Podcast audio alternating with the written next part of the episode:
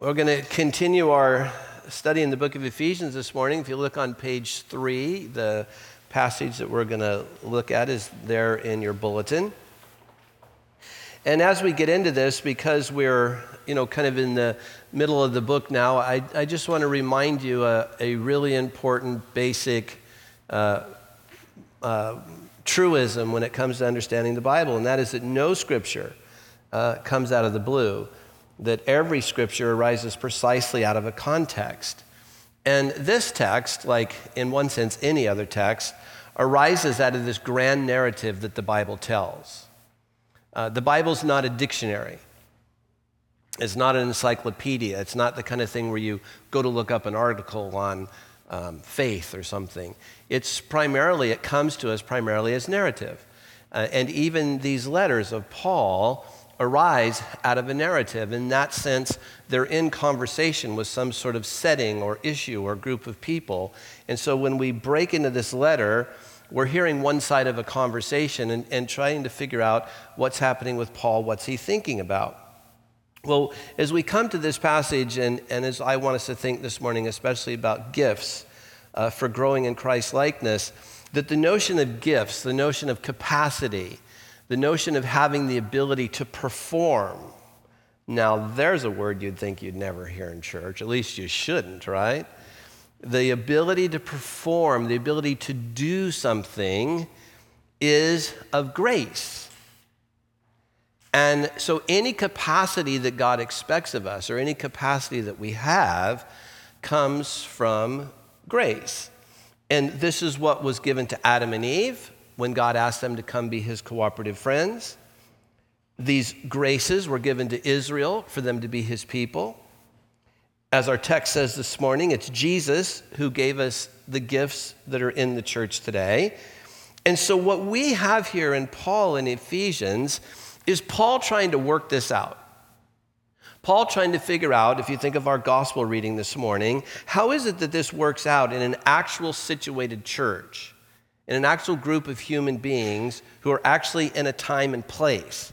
Like, not theoretical, not conceptual, not abstract, but in an actual conversa- uh, congregation, how does this work itself out?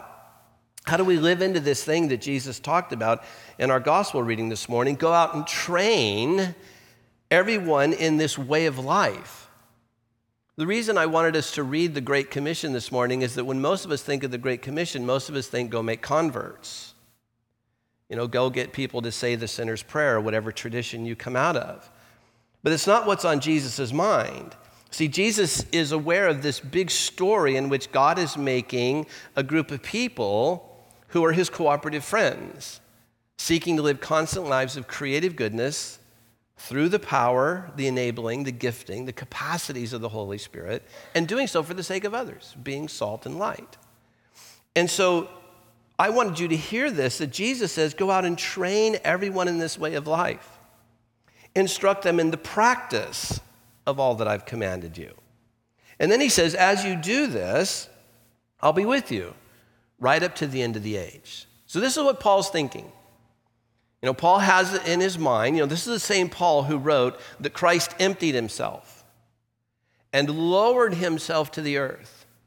And then, as our text says this morning, even lowered himself to the earthly regions. And we don't have time to get into that. It's, you know, all kinds of people think different things about that. But the key thing is, is then he ascends and he fills the universe with his capacities. Mean, here in this passage, Paul doesn't use the word that we normally think of, charismata, from where we get charismatic, obviously. But he says, through, through the ascended Christ's grace, he gave gifts. In this case, doma, which doesn't matter, it's just a different Greek word for gift. But it's still a grace. And so, what Paul's envisioning here is wow, Jesus left us here to carry on what he was doing. This manner of life that he commended to us, which included if you get slapped on one side of the face, don't retaliate. If you see sick people, express the kingdom. Just think of everything that Jesus said for them to do. And he said, and as you keep doing this, I'll be with you right up to the end of the age. And so Paul's likely here thinking, oh, so this is the way that God was going to be with us. The ascended Christ has now filled the universe with his presence. And part of what that does is he's given the church gifts. And that this is the way then he carries on. And so this is what Paul picks up in verse 7, if you look at your passage, where he says, To each one of us, grace has been given. Grace as Christ apportioned it. And the way Paul says in this passage is there's four passages in the New Testament where Paul lists gifts. I don't think any of them are meant to be exhaustive. I think they're all meant to be representative. I think even if you add all four of them together, it doesn't exhaust the manner in which God has given grace to his church to serve him. But the key thing is that it's Christ who gave these gifts apostles, prophets, evangelists, pastors, and teachers. Not Pentecostals. This wasn't given at the turn of the century at Azusa Street. And this wasn't given to Lutherans and Episcopalians in the 70s or Catholics in the charismatic revival. It's God who gave these gifts, not the vineyard. Are you feeling me here? This, this does not have anything to do with the way we think of as denominations or charismatic or non charismatic. It, it, it totally transcends this. This is the ascended Christ who is leaving to his church the things they need to carry on as his cooperative friends. And what this teaches us, among other things, is that everybody gets to play, not just the clergy. That this is given to the whole body. But this does not assume that we should have no clergy. Because clearly throughout the New Testament, you see these offices of bishop, priest, and deacon. I mean, it's just there. We, we can't quarrel with it. So we're not saying that we shouldn't have clergy, but neither are we saying that the ministry is the clergy's. What the New Testament says is it tells us that here's the nature, here's the character of clergy. And it's fundamentally to recognize, serve, and coordinate God's work in others. So my fundamental role is to look and see what God is doing in you, in your gifts, in what He's anointed and, and given you capacity to do. And then I come alongside to serve that. There was a famous Episcopalian rector in Darien, Connecticut named Terry Fullam. And we would never want to do this today. This is so 70s. It's so 70s charismatic revival, but it makes a point. On the front of their bulletin in Darien, they had, you know, rector Terry Fullam and then associate rector, whoever it was. And then it said ministers, colon, the whole church. Now, I'm not saying we put that on the front of our bulletin, it's a bit cheesy, but theologically really spot on. Now, you might think, let's talk for a minute about the Roman Catholics. Maybe other than the Eastern Orthodox, the most uptight church we've ever had on the face of the earth when it comes to clergy and when it comes to differentiating clergy from laity. Maybe the most uptight any of us have ever experienced. But listen to Vatican II. Vatican II says that every member of the body shares an equal dignity. I don't get more dignity because I wear a collar. I get a broader opportunity to serve. Did you catch that? I don't get extra hipness. I get a broader opportunity to serve. I have a place that says what I do is I find the dignity of others. I find what the ascended Christ is doing. Come on, doesn't this make sense? How could it be any other way? What do you think? I get to push or bully Jesus and what he's doing? Or somehow control or manipulate him? No. My job is discernment. My job is trying to find out. I was just sitting here this morning during prelude, just saying, Lord, would you make this little church whatever it is that it's supposed to be? That's what we're doing here. And we're doing it together. I just have a place in it. So then Paul says that these um, gifts were given, if you look, to train Christ's followers in skilled servant work. These gifts were given working within Christ's body, the church. I love the way Eugene gets this in the message until we're all moving rhythmically and easily with one another, efficient and graceful in response to God's Son. And then we have the goal. He says, then we'll no longer be infants and we'll be able to speak the truth in love. Now, that's a sentence you hear a lot in Christian circles, so let's think about it for a minute. It means something like this to know the whole truth and to tell it in love, like Christ in everything. But this is very important. This is not just frank speech tempered by love. That's the way we, we tend to think about this. Like, be as frank as you possibly can, but just simmer a bit with love. No, it means something more like this. What's envisioned here is the whole person being integrated by Christ. So that if you were asked, what's the integrating factor of my life? What's the cohering factor of my life? The answer is Christ. And in him, you have, John said, grace and truth. And so the, the goal of one of the goals of our formation in Christ is that we would be integrated into him such that the truth is just naturally who we are and love is naturally who we are. So, you know, as, as um, somebody who in my academic world thinks a lot about uh, um, contemporary culture, it's tough to know where the accent should be these days. But I would just commend this to you. I would commend to you the practice of being alert and present to your conversations, especially conversations that you have a hunch might be difficult with a believer who thinks different than you or an outsider and make yourself present to asking the Spirit, where's the accent belong here? In this conversation, does the accent belong on truth? Or in this conversation, has this guy already heard it a hundred times? Blah, blah, blah.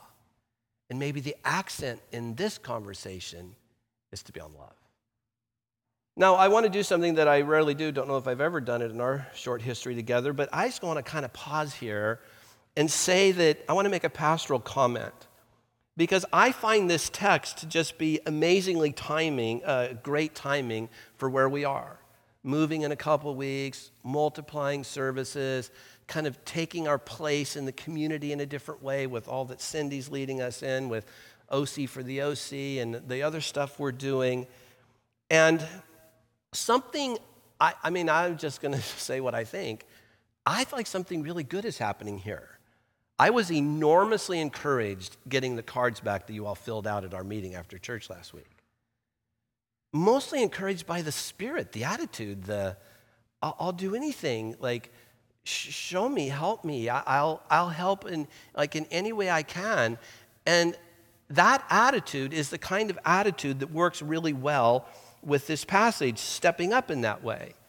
And again, reading the cards it reminded me, as Paul's saying here in this text, that, that God in His grace has not ordained lifeless, monochrome, uninteresting uniformity.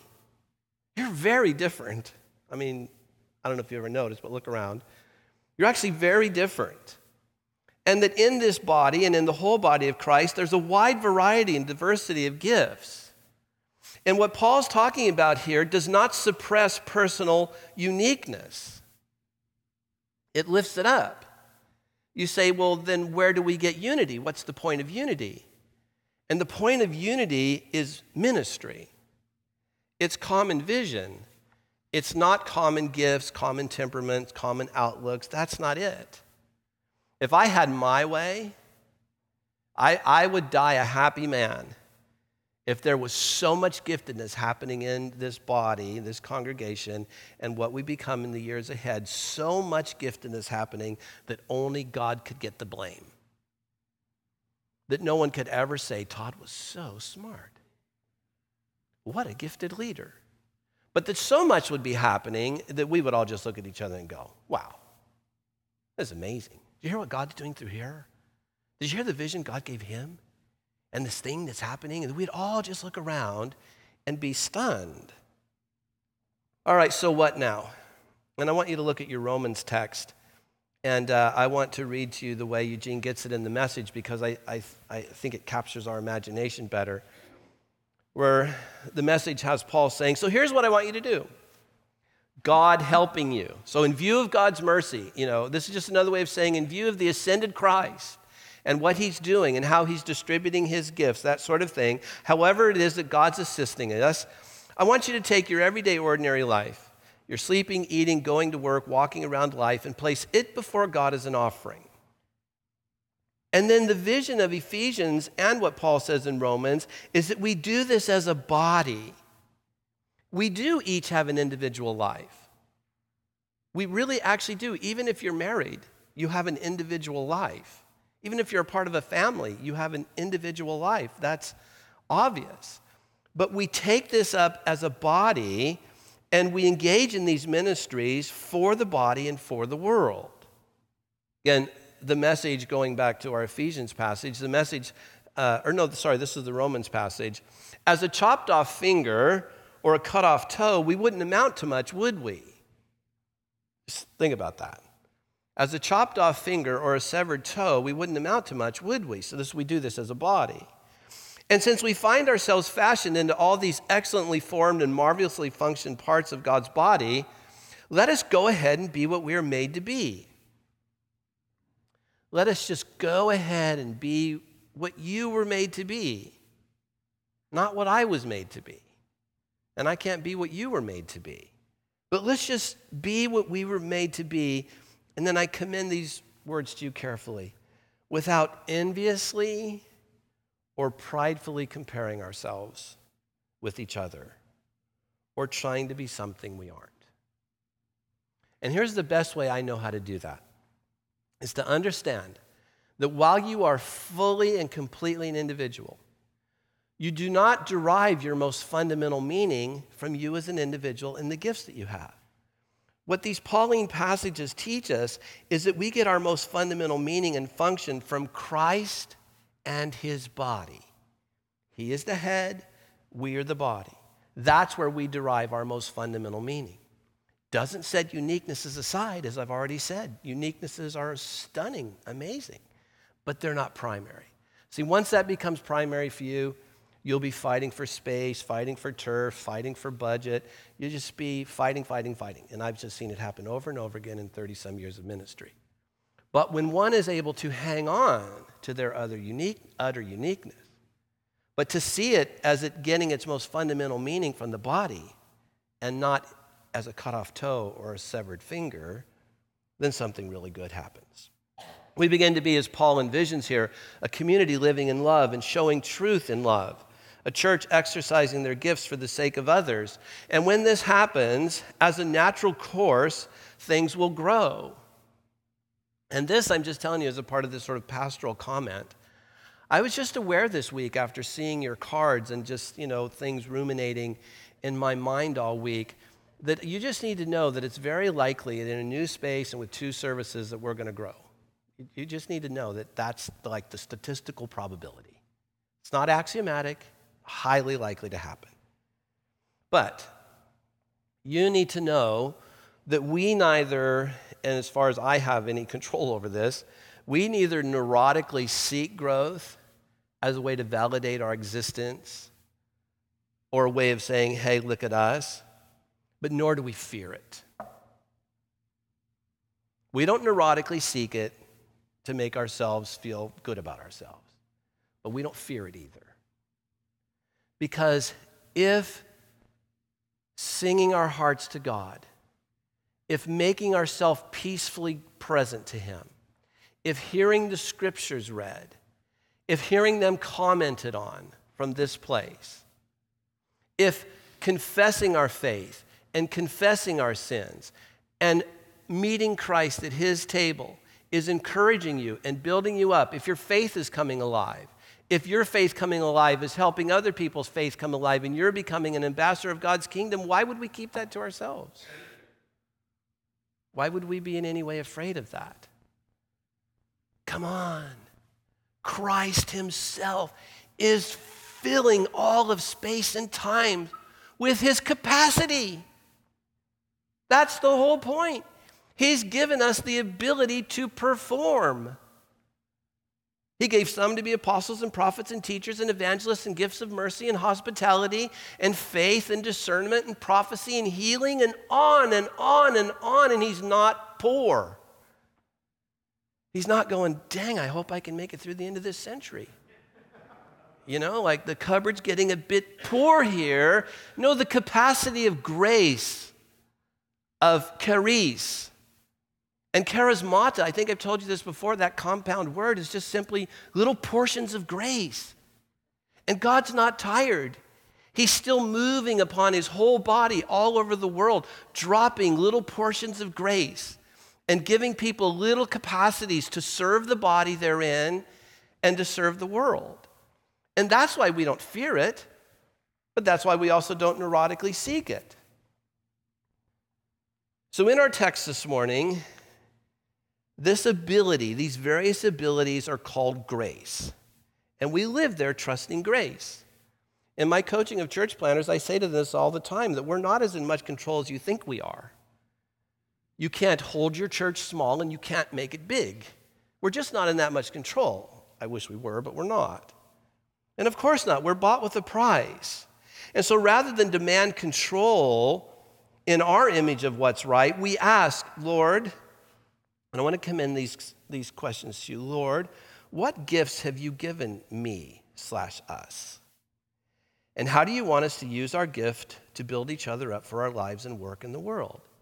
And then we humbly submit to the Spirit of Jesus, the ascended Christ who is handing out gifts to serve with him in the church and the world. And we relax into this. We just place ourselves peacefully before what the ascended Christ is doing. And we ask, and I, again, I commend this to you as we pause Lord, what gifts have you given me? And how do you want me to use this gift or these gifts to build each other up for our lives and our work in the world? Amen.